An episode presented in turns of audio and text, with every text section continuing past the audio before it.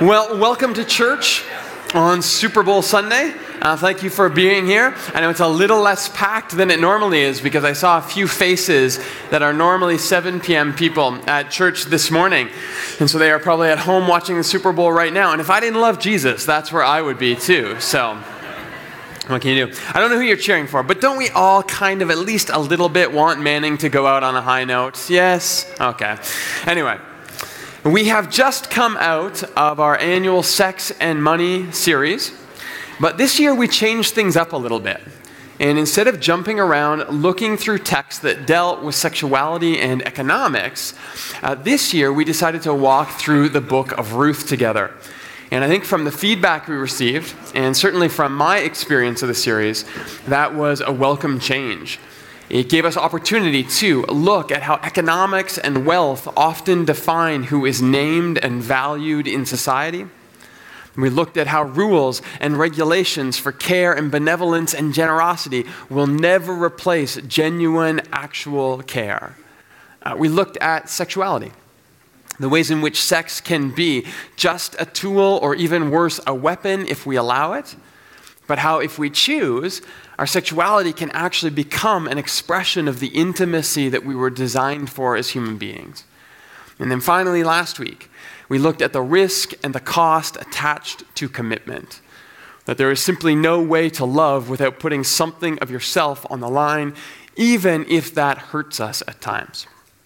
Uh, last week I said it this way that to love is to risk, and to risk is to be made vulnerable, and to be made vulnerable is to hurt sometimes.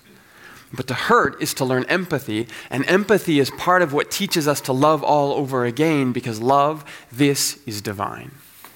And so I hope that over these past four weeks, you have been surprised by how much of yourself you have seen in the story of Ruth. Now, that series is completed. It is on our podcast feed and our YouTube channel if you want to check it out that way.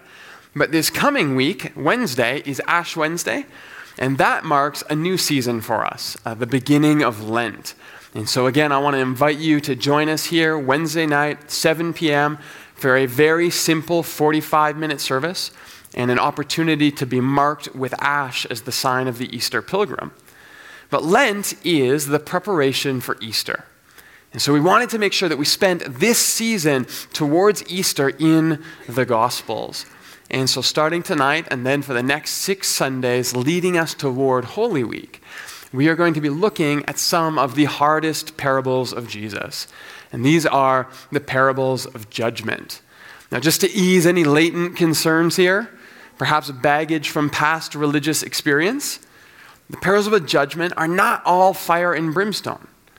In fact, very often, uh, part of what Jesus is doing is helping his audience to shake off their religious baggage as well. Now, that said, these parables do confront us, and they are often sometimes difficult to reconcile with our meek and mild Jesus imagination. But my hope is that this will still be a lot of fun, especially as we begin to prepare our hearts for Easter. Now, parables can be categorized in a lot of different ways. Over the years, I have tackled the parables of kingdom and the parables of grace. All those sermons are available on our podcast feed.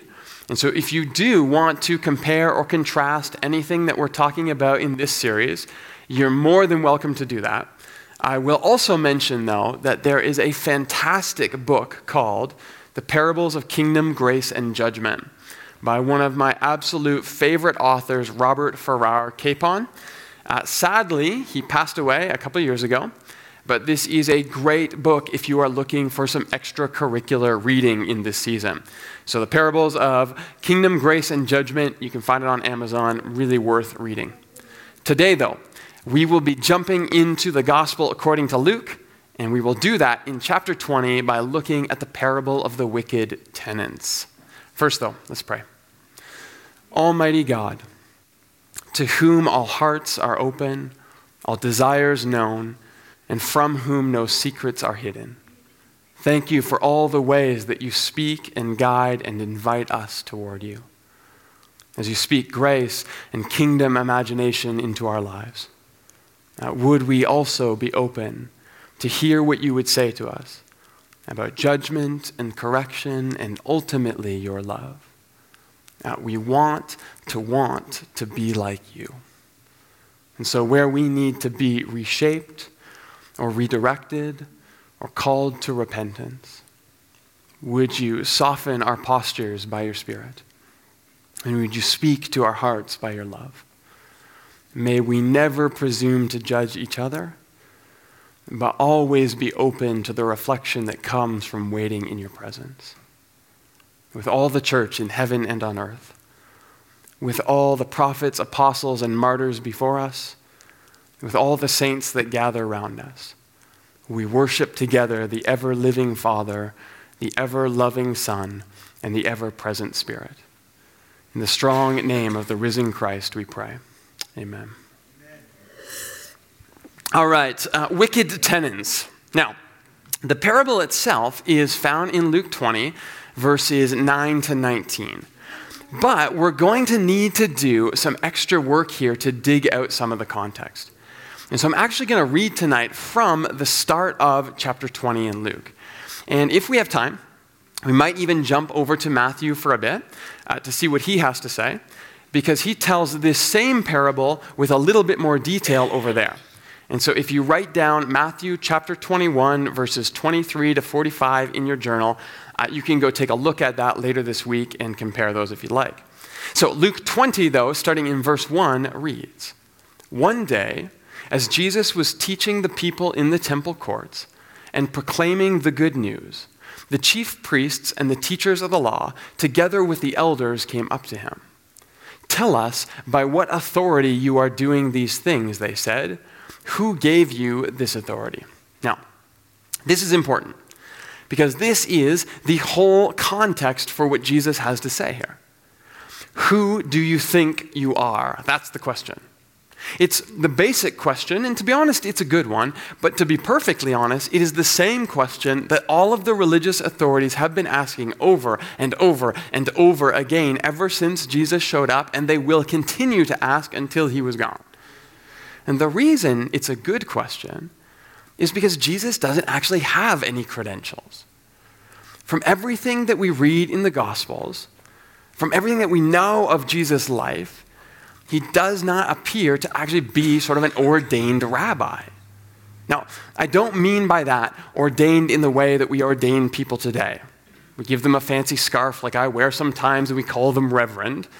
Uh, truthfully, the whole rabbinic movement proper didn't even start until after the time of Jesus.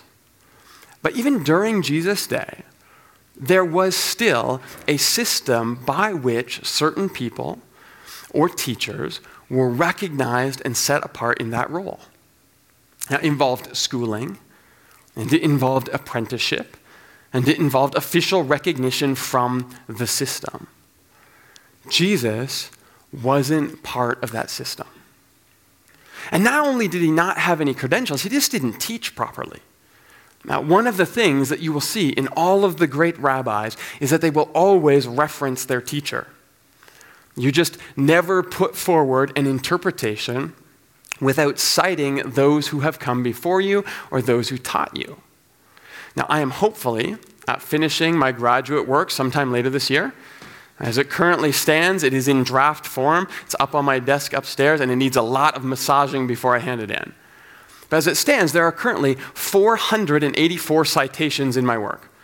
484 references to the work of other people through which I am trying to prove my own ideas and gain just a little bit of credibility.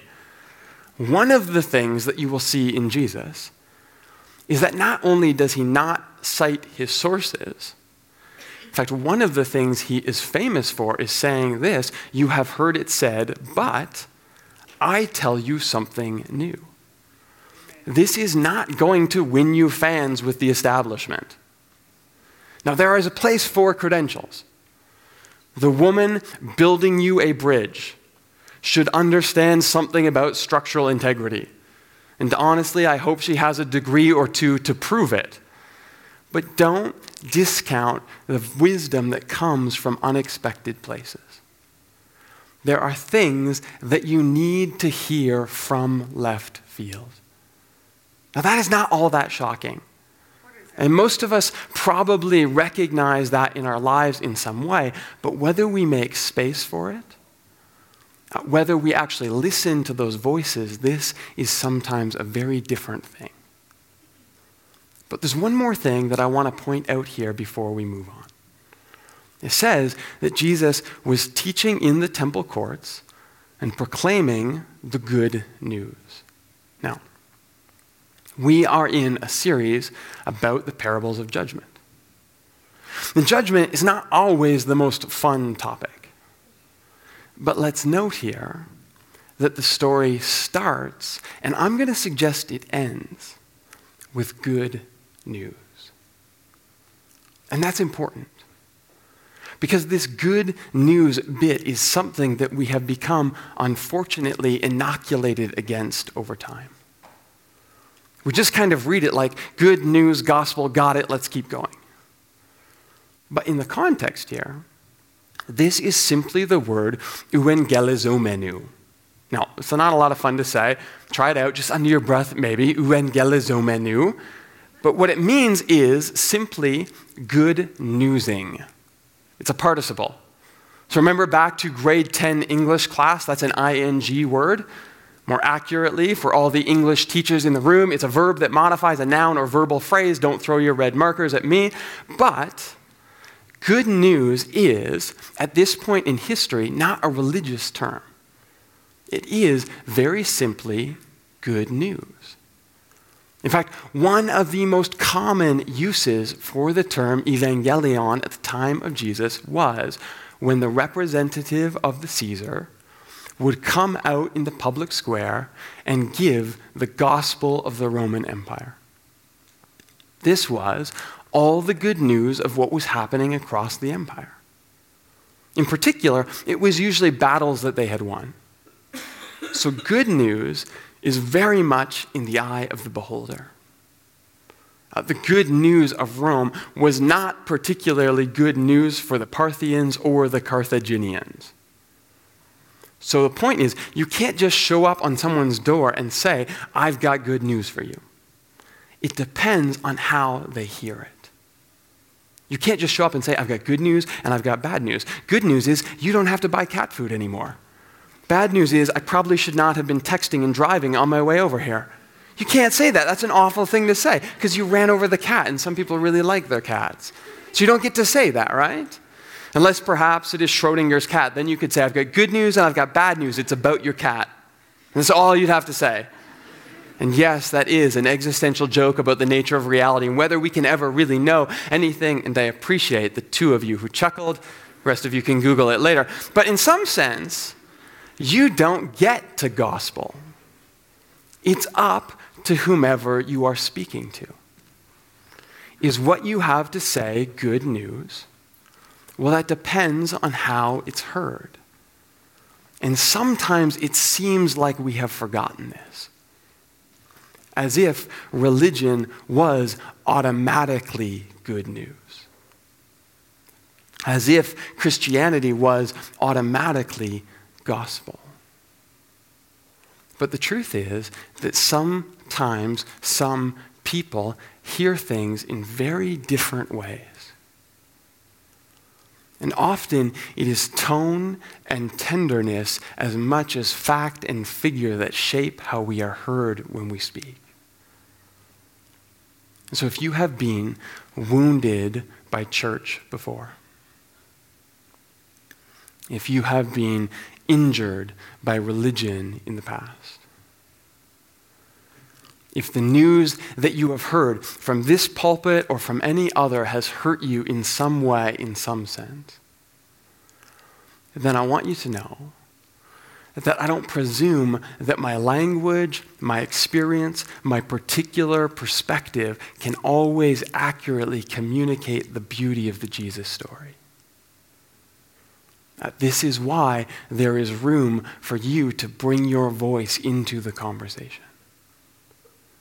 And the reason that people said Jesus was good newsing was because what he was saying sounded beautiful to them. If Jesus sounds beautiful to you, then this is good news. The point being that the context for this parable, the context for the opposition that comes from the religious authorities in the story, it's not anger and judgment. It is actually the good news of the surprising grace and acceptance of God. So, yes, there is judgment in Jesus. And yes, Jesus is not afraid to call it like it is when he needs to.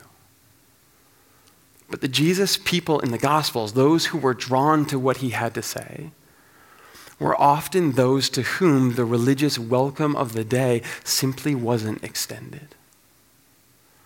In the larger context, even when it comes to the hard words of Jesus, is the good news of a gracious God that goes far beyond our expectations.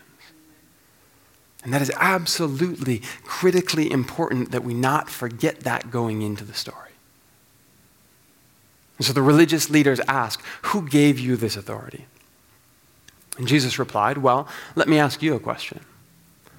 Uh, tell me, John's baptism, was it from heaven or human origin? And they discussed it among themselves, and they said, If we say from heaven, he will ask, Why did you not believe him? But if we say of human origin, all the people will stone us because they are persuaded that John was a prophet. And so they answered, uh, We don't know where it was from, which is obviously a huge cop out. And so Jesus said, Fine, neither will I tell you by what authority I do these things. Then he went on to tell the people this parable, which is interesting because he is about to tell them a story to explain exactly by which authority he does these things. And this is important again because Jesus seems to have a conviction that inviting people to discover him for themselves is more important, or perhaps we could say it this way, more potent than simply proclaiming himself to them. Have you ever wished that Jesus was just a little bit more straightforward? Like a little less parable and a little more true and false sometimes. I mean, if I've wished that before.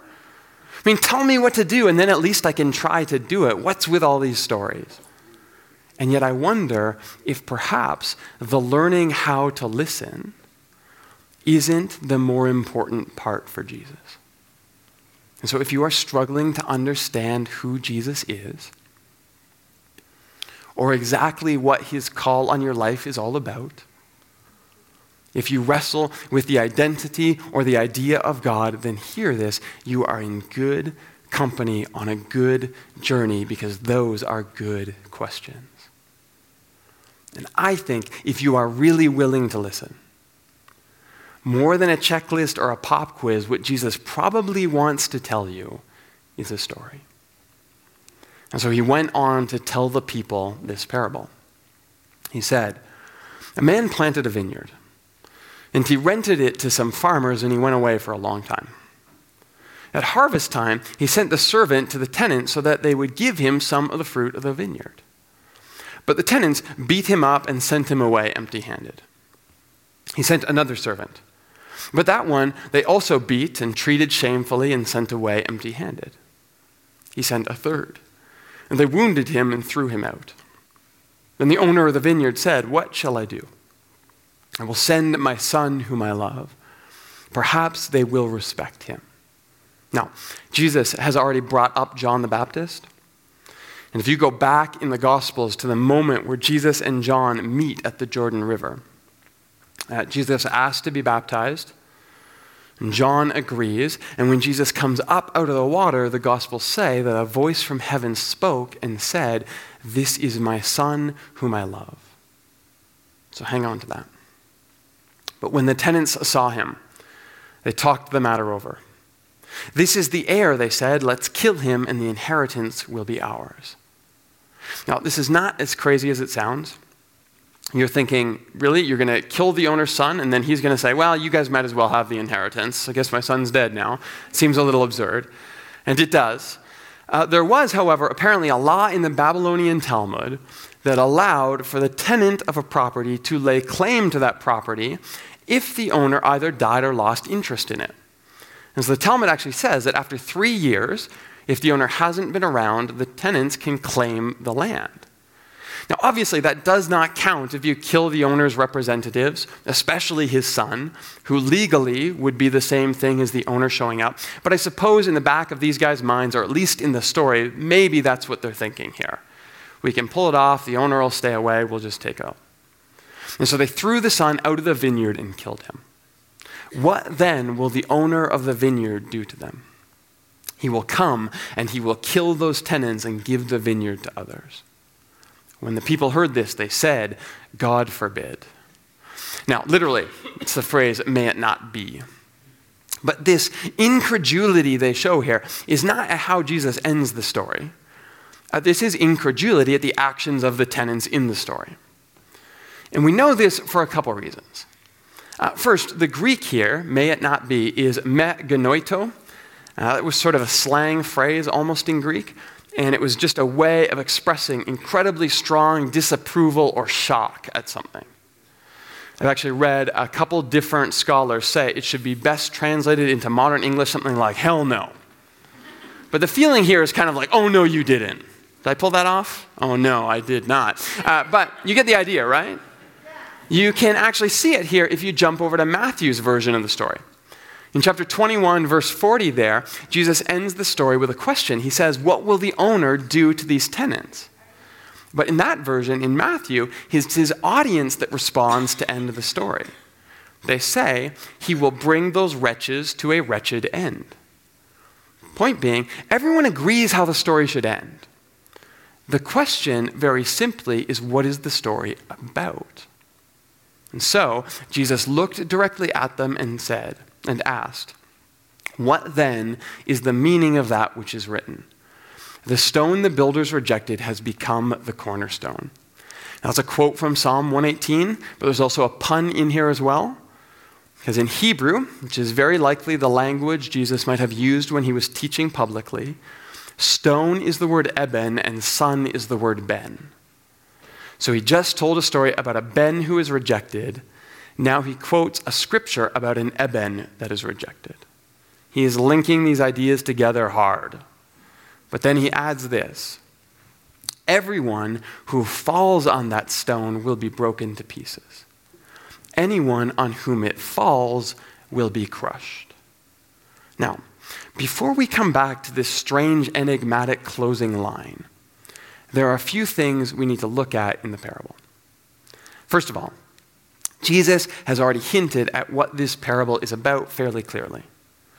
When he talks about the Father's Son whom he loves being sent, that's our clue. This is a story about Jesus. And given the fact that this parable is told in the context of religious authorities questioning Jesus' authority, that makes a lot of sense. So God is the owner of the vineyard. Jesus is the son whom he sent and is eventually killed. The messengers sent ahead of him are the prophets who were called to the nation of Israel. They called it to change, and they were largely ignored and ridiculed. But that means that the tenants in the story, those slime balls who think they can ignore the messengers and kill the son and take the land, these are the religious leaders that Jesus is speaking to right now. No wonder they respond and say, Oh, hell no, because they know exactly what the story is about. They know how the story is ending, they know exactly what Jesus is trying to say about them. But that brings us all the way back to that idea of good news that I spent all that time talking about earlier. Because this is the real question that Jesus is asking. And it's the question that has him so hot and bothered that meek and mild Jesus would tell a story with the bad guys end up being killed and their land taken away. And the question is simply this Who does the vineyard belong to? Is it religion or is it God? And here, Jesus comes down as hard as he possibly can on the side of God. Because when religion thinks that it has replaced God, or when religious leaders think that they can stop listening to the Spirit. When churches start to ignore or ridicule or hurt the children of the Creator, then religion has become toxic and it needs to be rebooted. Now, it can be very easy for us to hear this story and say, sure, okay, we get it. It's those Jews, right? The dirty Sadducees, the Pharisees, they're just so sad, you see, you know, all that stuff we learned in kids' school. And truthfully, that's how a lot of the early church fathers read this passage. The vineyard, the kingdom, has been taken away from the Jews and it's given to the Gentiles, to the church. It's ours now, finders, keepers, losers, weepers. Uh, Cyril of Alexandria, Ephraim the Syrian, they all read this parable that way. But I don't actually think that's what's going on here. Instead, I like what St. Ambrose had to say. He wrote that the people of God are correctly named a vineyard. For as the vine clings to trees, it is raised up. When it is pruned, it is not diminished, but it increases. The people of God are stripped when they are bound, uplifted when they are humbled, crowned when they are cut back. When the scars of the old shoot are cut away, the people of God likewise grow into the wood of the cross. It is as if they are cherished in the arms of a pious parent.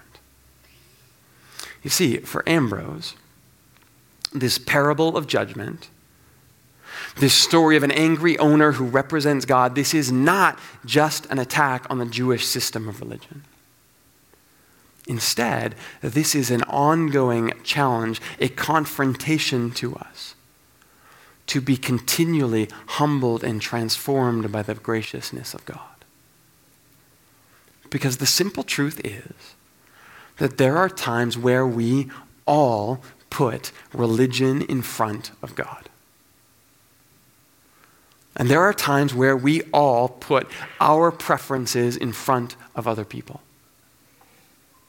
And there are times where we all put what we want as human beings in front of what we hear God speaking to the deepest parts of our souls. And that's why I think that Jesus ends with this strange and enigmatic statement. See, this is actually a reference to Isaiah chapter 8, verse 14. There, the prophet says that the Messiah will be a stone that causes people to stumble. And that might sound familiar if you've been around church for a long time, because Paul uses that language too. Uh, in 1 Corinthians, he calls the cross a scandal or a stumbling block. So here's what I think is going on in Jesus' words. He is saying that God intends to return to the vineyard to change everything. Religion has become a problem, and it has found its way in between God and his people. And it needs to be taken back to its roots, to where it started. But you've only got two choices here. You can either stumble across Jesus become completely disoriented because he doesn't fit into your world, and have everything that you thought you knew fall completely apart only to be put back together in a new way. Or you can fight that change and hang on to your old paradigms and refuse to let go of what you've become accustomed to and find yourself crushed by the transformation. You see, I actually think that, like almost everything Jesus has to say, this parable is not a threat, it is an invitation. An invitation to realize that being broken to pieces, having your world fall apart, this is not the end. It is simply the beginning of a newer and better, more expansive imagination of what could be. You see, the hard part of this parable is not the breaking apart. It is the conviction that Jesus has that the kingdom of God will come. That the world is being changed. That God's imagination is not merely a possibility, it is the destiny of all reality.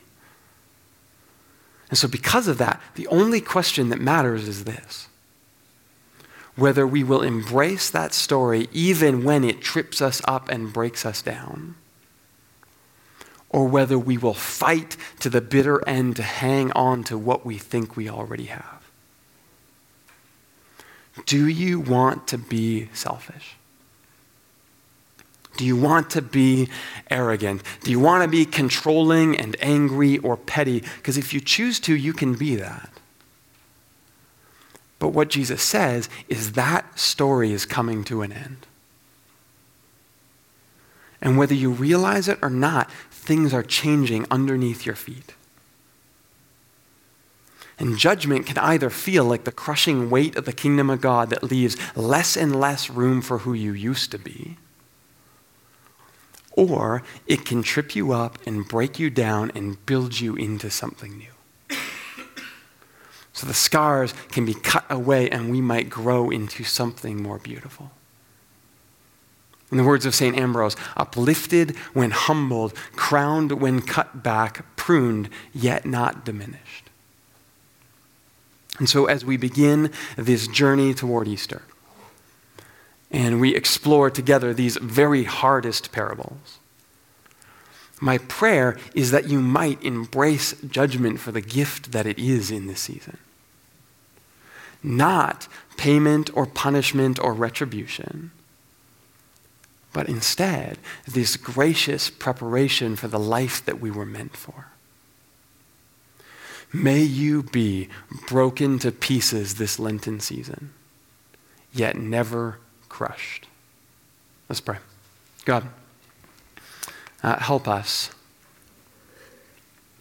to understand this transformation that's happening in your world.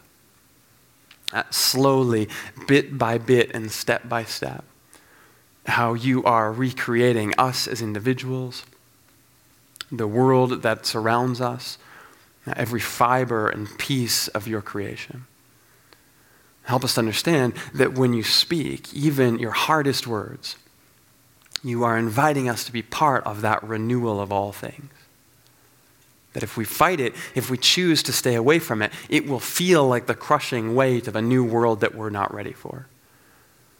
But if we can stumble across you, if we can learn how to fall, if we can understand that being broken to pieces is simply what allows us to be put back together in a new way that we can be welcomed into this new and expansive imagination of reality. Uh, God, for all the ways that we have fought what you are doing and all the ways we have pushed back against your imagination. Uh, we ask that you would continue to speak to our hearts and our spirits by the grace of everything that you offer us. And that slowly, bit by bit, we would become the people that you imagine. In the strong name of the risen Christ, we pray. Amen. Amen. Okay. Now, we'll end here. Next week, we'll pick up. We have five more of these parables to walk through, but we will end with this, as we always do love God, love people, tell the story. Have a great week, and we'll see you here next Sunday. Thanks, everyone.